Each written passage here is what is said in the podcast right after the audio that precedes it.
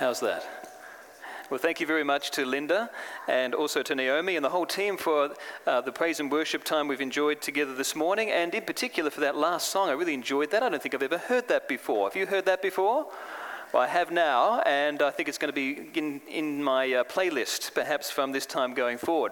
I want to welcome everybody to, uh, to our church service together today. It's such a joy to welcome you all uh, to Trinity Gardens Seventh day Adventist Church, and a very special welcome today, of course, uh, to our brothers and sisters from Faith Adventist Church. Please raise your hand this morning if you are from Faith Adventist Center. Faith Adventist Center there in Mawson Lakes. Praise the Lord to see uh, my brothers and sisters sisters uh, here with us today. And I have to say um, that, uh, uh, you know, it really is such a joy to me personally uh, to be able to see you all together on the one Sabbath morning. Because uh, Faith Adventist Centre and Trinity Garden Seventh day Adventist Church have something very special that they hold in common. And it's not the fact that they have the same pastor, that's not the case at all, that's not what I'm saying, but rather instead that both these two congregations, all of us together as one great big happy family, have been raised up as a part of the great Advent movement to carry what is the most important message in the world today. And that message is the three angels' messages. A message to be carried to the whole world to prepare the world for the soon return or second advent of Jesus Christ our Lord. Do I hear an amen? This is the message, this is the mission and vision that God has given to us as His Advent people. And such a joy to be able to come together with you this morning and to share on what we hold together in common. It's a message that is found in the very heart of the book, the beating heart, you could say, of the book of Revelation, that last great book of the Bible, that book which outlines the future of God's people. In fact, future of every inhabitant, every person upon planet Earth today. But it also outlines God's plan to save and redeem all those who can be saved through our crucified, risen, and soon coming Savior, the Lord Jesus Christ. And so the book of Revelation is a very important book within the canon of Scripture. It tells us what things are to come, it tells us in advance those things that God has in mind uh, to help us in the times ahead. We are living today in troublesome times, we're living in pandemic times. The Bible tells us that there'll be future difficult times as well. But God tells us in the book of Revelation that He has a plan to help us surmount, to help us overcome, and to win in the battle of life, and to win uh, in this battlefield called earth. I want to invite you this morning to turn with me or to scroll with me, if you will, whatever the case may be, in your Bibles to the book of Revelation. That last book of the Bible. Take a look there at the core at the very center of uh, the book of Revelation, and you'll find towards its center uh, three uh, very significant chapters chapters 12 through 14. And uh, there in those uh, chapters, uh, chapters 12 through 14, we see there a microcosm. we see there a, a miniature form, in detail, if you will, of the great breadth and scope of the great controversy or great conflict and war which is waging between Christ and Satan.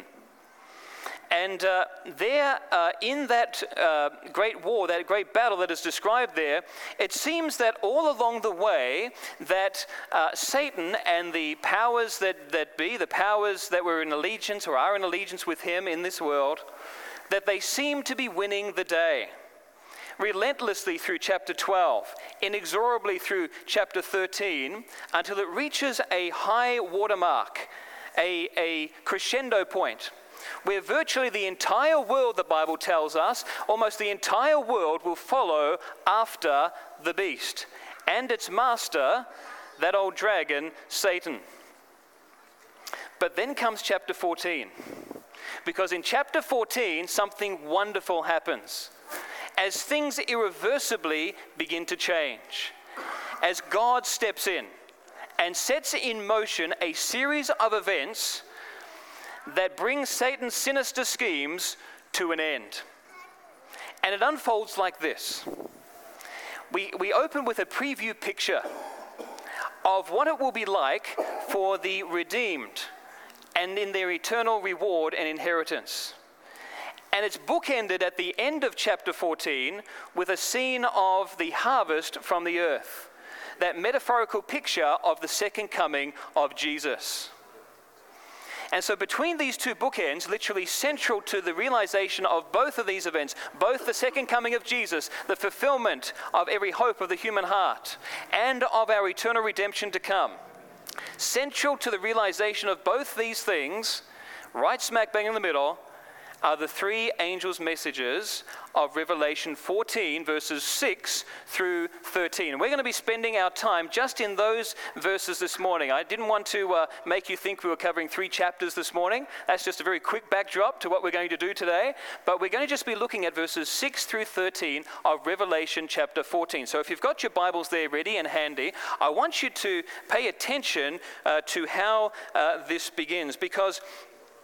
Uh, these really are vital messages.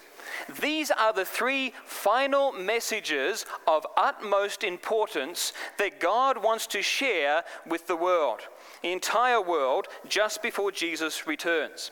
They represent God's last ditch, last gasp effort to save the inhabitants of the world from eternal destruction. And John the Revelator starts out in verse 6 with these words.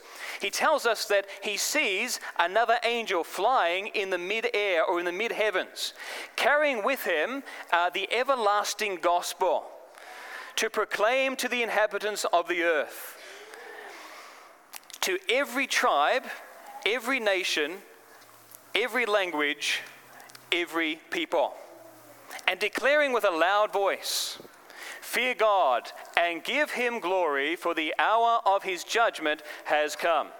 Worship him who made the heavens and the earth, the seas and the fountains of living waters. This is how the message begins. It begins with John telling us through this first angel what, uh, what are uh, the things to come.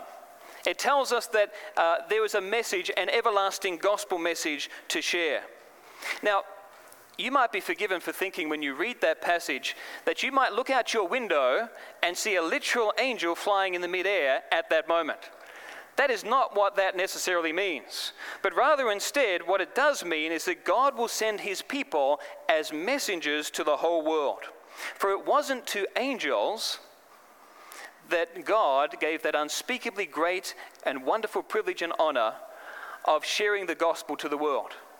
That great privilege and honor was given to you and to me. And Jesus put it this way Jesus said, All authority in heaven has been, and on earth has been given unto me.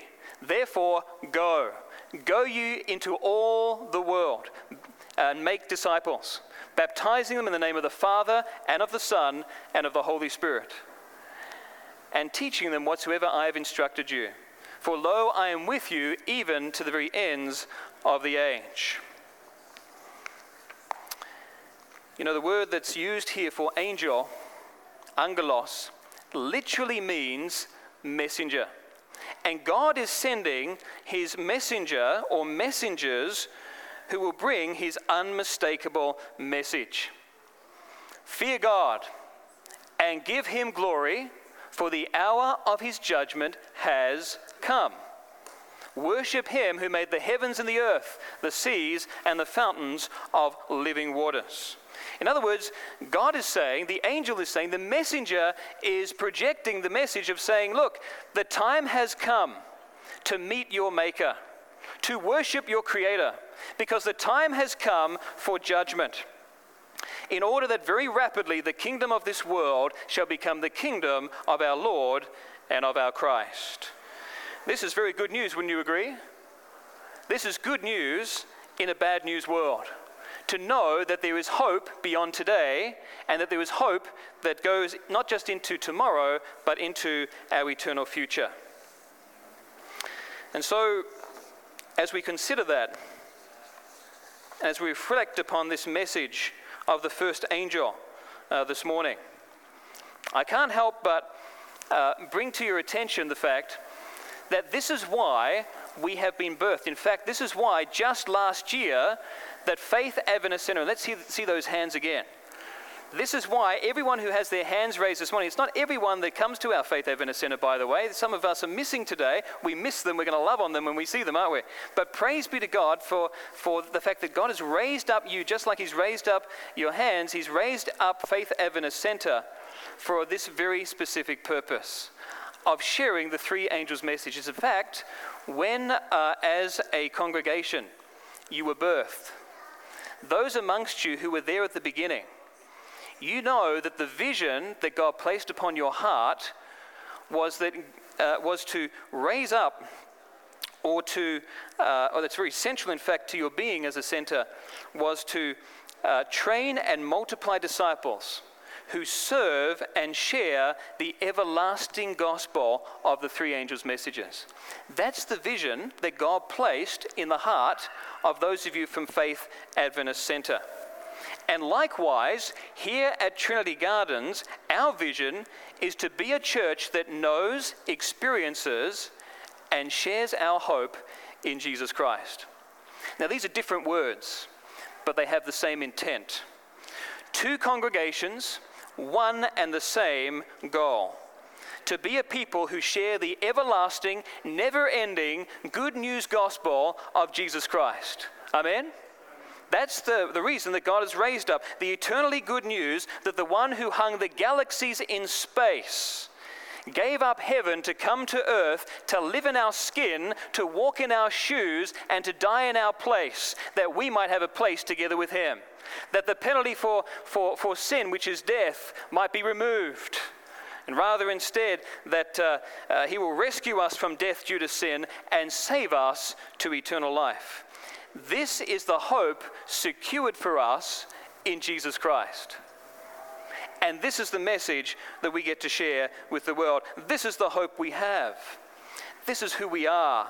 We are His.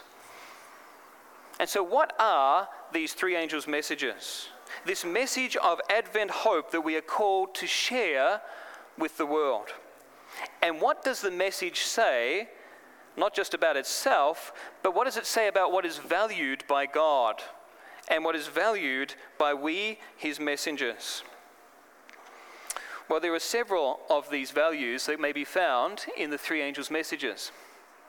And unsurprisingly, amongst them are the five values that we've identified here at Trinity Gardens as important to us in terms of who God has called us to be.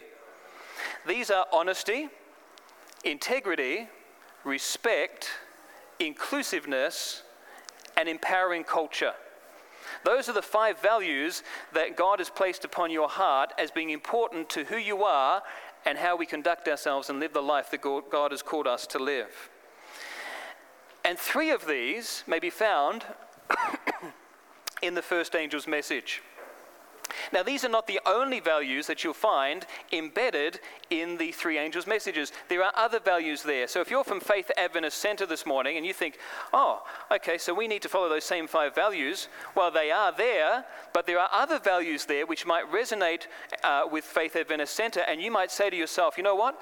These are the values that we wish to live by that are in tune with the very same three angels' messages we are called to share with the world.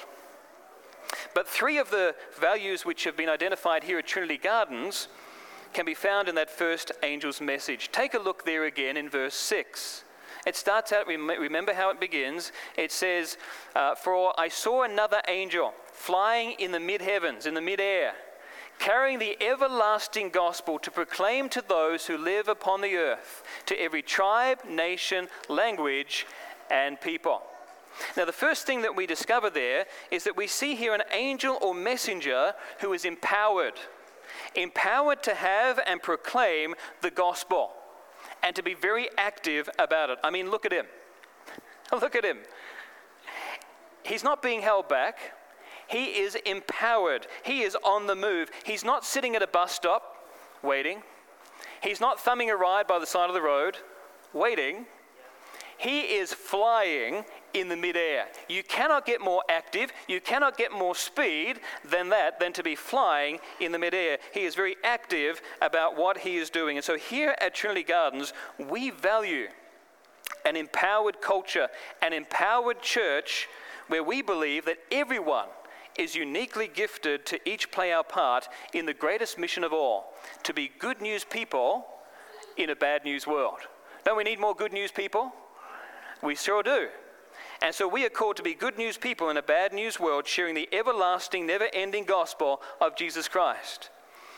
We don't believe that you have to be qualified to be called as a messenger. Have you ever heard of a messenger having to be qualified to be called as a messenger? I didn't ask the courier who came to my door during the week, Are you qualified to do what you do? Could you imagine if I asked him that question? We don't believe that someone has to be qualified to be a messenger. It may help, it may also be a hindrance. You see, God doesn't just call the qualified, He qualifies the called. You've heard that before, haven't you? And it's still true to this very day. God qualifies those whom He has first called. Let me illustrate. Uh, some years ago, true story, Ray Blankenship was sitting at his breakfast table. And as he sat there at the breakfast table, uh, he had a nice big outlook through the window in front of him. And he was enjoying the quietude and the serenity uh, of a lovely uh, early start to the morning. And as he was about to sip uh, some more orange juice, suddenly he saw through the window something that would change his entire day. He saw a baby girl a little baby girl that was caught in a drainage ditch. See, just outside of his house, just a little bit beyond it, was this very large drainage ditch. And it had been flooding through that area recently. And so it, that drainage ditch had caught all the water, and the water was raging through. And this little girl was being swept along at great speed and being pummeled over and again as she was uh, tossed to and fro in the waters that was making its way down this, this drainage ditch. Well, when Ray saw this, he jumped up and he dashed to the door and he ran as fast as he could. And as he did that, his wife, who was on the phone with someone else at the moment, she changed her mind and began to call a different number. She began to call emergency. And Ray began to run. As he was running, he was just desperate to try and get ahead of this little girl. He was running parallel as fast as he could along that drainage ditch because he knew that just ahead of that little baby girl was a yawning chasm there was a culvert that went underground for quite a long ways. And that when the water got underneath there, it would fill all the way up to the top, and there would be no breathing space in there. And in fact, it was all metal and concrete all the way through. If that little baby girl was to find her way into that yawning uh, chasm, there'd be no way out. He knew that would be it. And so as he's running along beside the, uh, beside the ditch, he realized he could not get in front of her to maybe catch her as she passed. And so, doing the last possible thing he could do, he ran and he leapt and he flew through the air and into the water. He went down, and as he came up, he just reached out and he grabbed her arm. He caught her and he began to pull her in towards himself, desperate to pull her in against the flow of the water, but also with his other arm reaching out to try and find anything he could lay a hand on, and he caught something. He got it. He found a rock that was attached to the side of that, uh, that drain. But there was no way he could possibly pull them out. He was desperate just to pull her in and to pull them both together towards the side of that ditch. And he knew that if he let her go, that was it. And so he held on and wondered how long he could hold, but he did. And eventually the rescuers came, and both of them were rescued, and they were pulled out of that ditch and alive. You know, that day, Ray Blankenship did a heroic deed. He threw himself into danger in order to rescue someone whose future looked hopeless if he didn't. But what's really remarkable about that story is that Ray could not swim. The man couldn't swim. talk about qualifying the called. Amen? When Ray Blankenship realized that the only way to save that girl was if he put his own life on the line, he did it.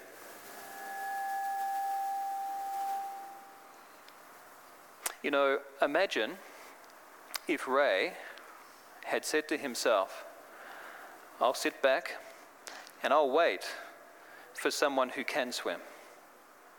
What would have been the end of that story?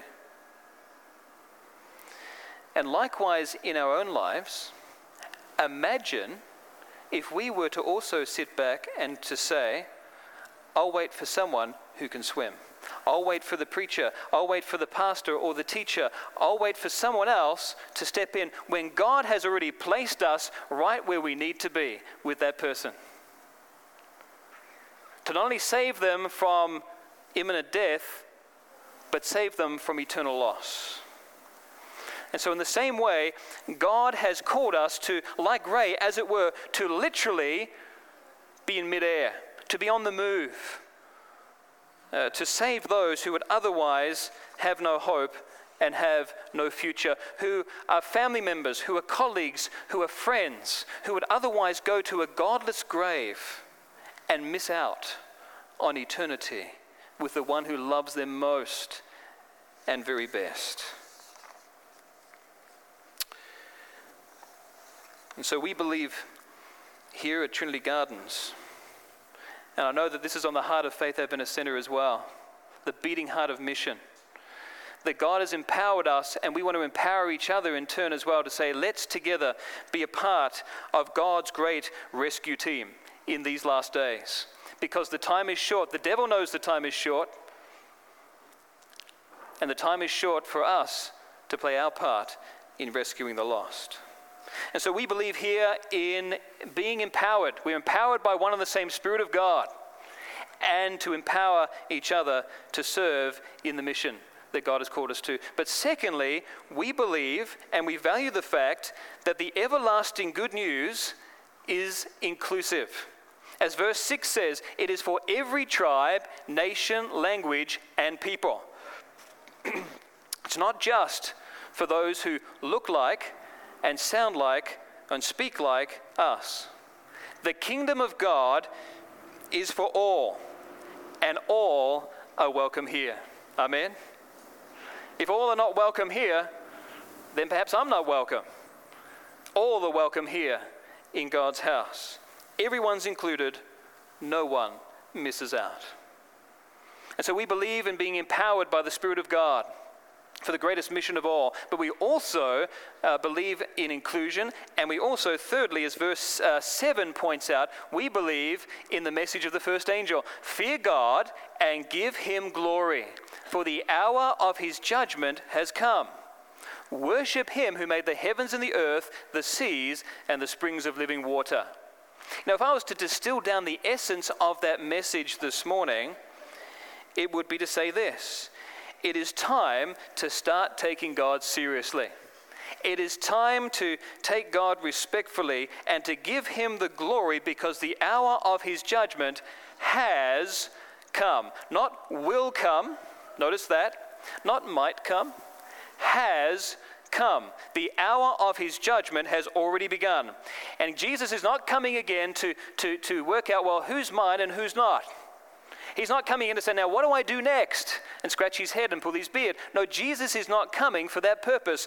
When Jesus comes, his, the judgment has already begun. He is coming, and his reward is with him. He is coming to reward the righteous, to deliver the righteous, and to destroy the wicked. And so the hour to make a decision is today, not to put it off, but to take God seriously and respectfully and say, Yes, God, I know that I, I'm going to meet my Maker. I want to start worshiping my Creator today and not wait until tomorrow because tomorrow may be too late. And so here at Trinity Gardens, we not only are a church, a church family that is empowered and wants every single one of us to be empowered and wants everyone to be included but we are a congregation who values what God values, and that's respect.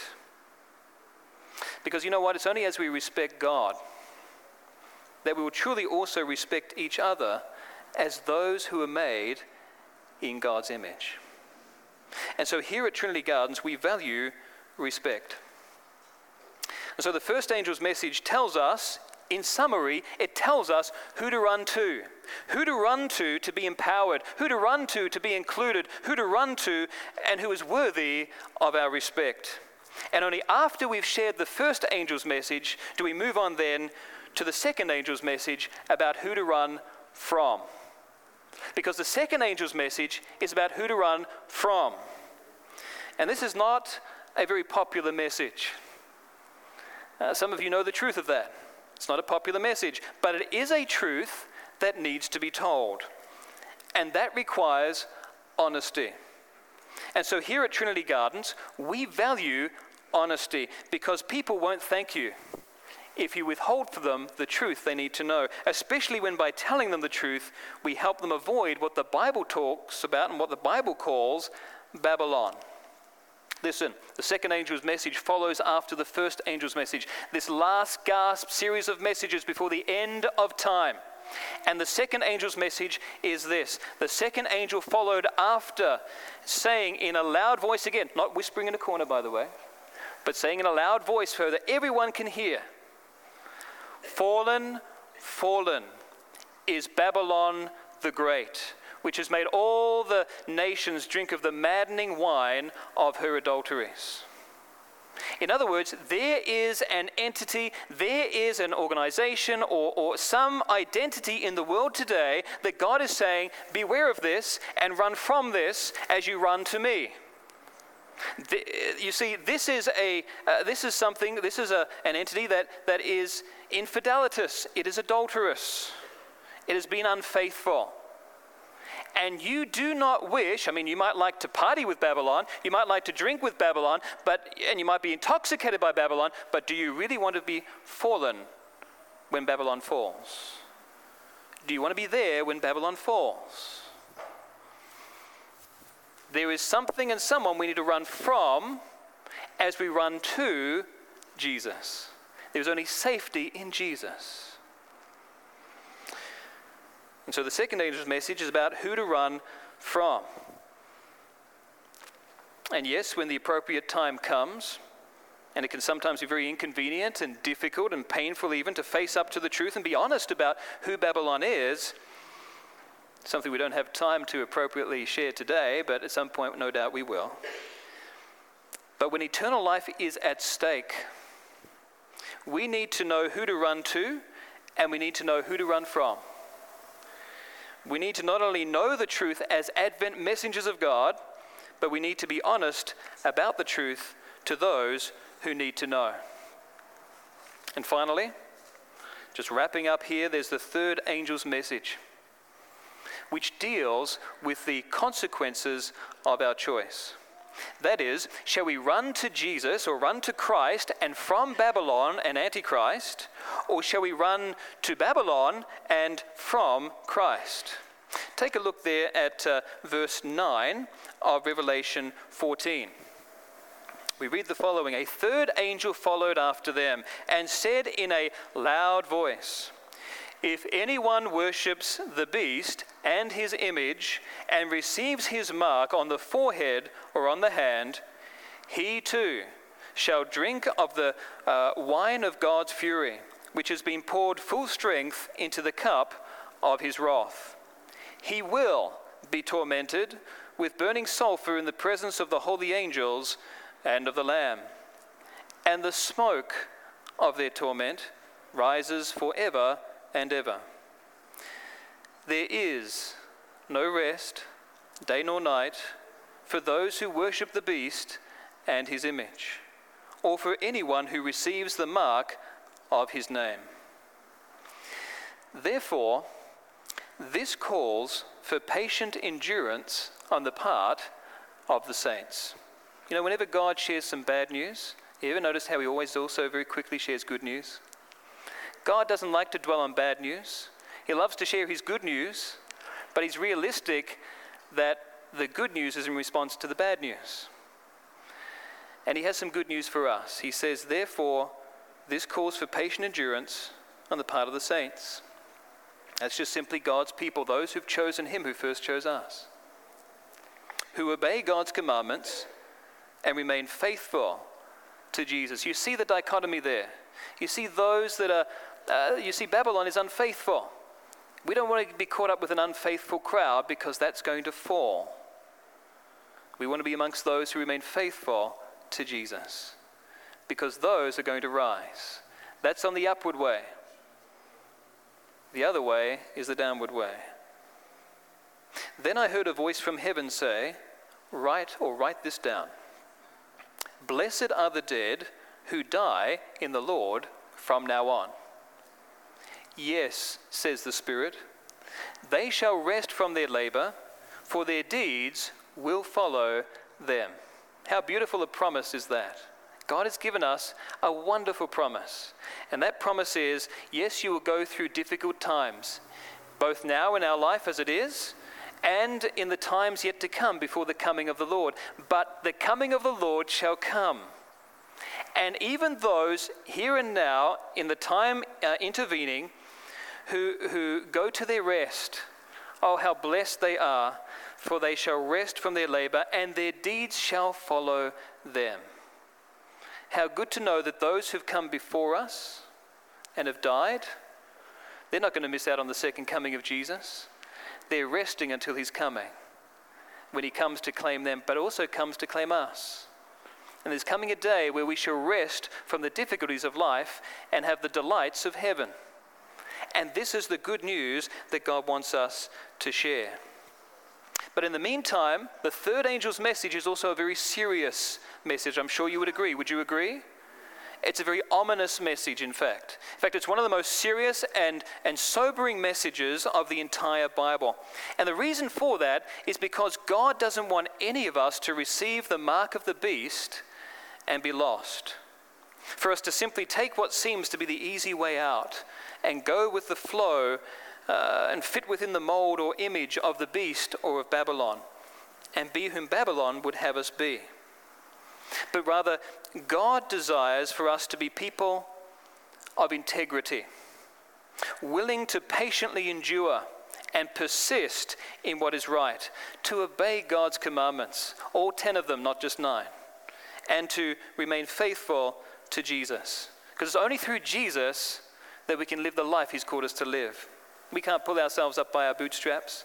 We can't do something uh, that, that, is, uh, that, is, that goes against our sinful human nature without His help. And He's so willing to help us. And so He says to us be a people of integrity, be willing to patiently endure. Persist in what is right. Obey my commandments. Remain faithful to Jesus, who is so faithful to you, even when others may seek to make such a choice hard for us. And I know that that's true for some of us here today. Or when we ourselves choose a path of divided allegiance that leaves a permanent mark. You know, the story is told as we come to a close of how a bishop invited a priest to his home for dinner. And when the priest arrived, they, they enjoyed a, a lovely meal together and uh, enjoyed the evening, in fact, together as well. And uh, the housekeeper came in, and uh, during the course of the evening, the priest couldn't help but notice um, the degree of what seemed to be quite personal intimacy between the bishop and the housekeeper. And towards the end of the evening, he made his way to the door, and, and as he was about to leave, the, the bishop said to him, Now I know what you're thinking. But I want to assure you that the relationship between myself and my housekeeper is strictly proper. And so they parted from each other and they went their separate ways. Well, about three days later, the housekeeper came to the bishop and she said, um, That antique solid silver soup ladle uh, that I, I used the other night when the priest came around, it's missing do you think that maybe he took it with him? And the bishop said, Oh, well, I don't think so. I wouldn't think he would do such a thing. But let me ask him. And so he wrote a letter to the priest. And the letter went as follows it said, uh, Dear Father, or as we would say, Dear Brother, Dear Brother, uh, I'm not saying that you did take the solid silver soup ladle, and I'm not saying that you didn't take the soup ladle, um, but it seems that it's gone missing since you were here. Well, some time passed, and the, uh, the priest responded with a letter. And in due course, it arrived at the bishop's uh, residence, and he opened it up, and it said, Dear Eminence, or uh, Excellency, I'm not saying that you do sleep with your housekeeper, or that you do not sleep with your housekeeper, but if you slept in your own bed, you would have found the soup ladle by now. Interesting. So I don't know if it's true. But in every story, there is a kernel of truth. And what this story is about is integrity. We may outwardly profess what is right, but when we lack integrity, the inward mark that is on our heart will ultimately become the outwardly visible mark that defines our choices and determines our destiny. And so, just as God values, let us also value integrity. For as we wholeheartedly give ourselves to Christ in sharing his three angels' messages, the most important message or series of messages in these last days for a world in need of good news. Good news people in a bad news world. As empowered and empowering, inclusive, respectful, and honest messengers of integrity, patiently enduring, obeying God's commandments, and remaining faithful to Christ then one day we shall hear his voice say to us, Well done, good and faithful servant. Welcome into the blessedness of my rest and your eternal reward. And who here today would love to hear the voice of God, your Maker, Creator, Savior, and forever friend, say those words to you? Please raise your hand if that's true for you.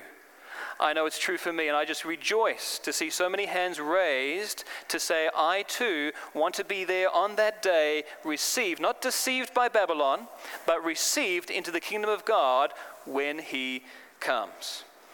And so, with that thought in mind, I just want to encourage us today. Let us then be His Advent messengers, faithfully sharing His three angels' messages to the world in this time so near to the second advent of our Lord and Savior, Jesus Christ. I'm going to encourage us today. I know this is, uh, each, each congregation has a different approach in these COVID times, but I'm going to encourage us today to just remain seated. This is our COVID custom, you could say, just at the moment. Just to remain seated where you are, but still sing with all that you are. Uh, our final song today, which is We Have This Hope. Hope in the coming of the Lord. A hope so secure that it can never be taken away, just as we can never be taken out of the hands of the one who died that we might live. We have this hope.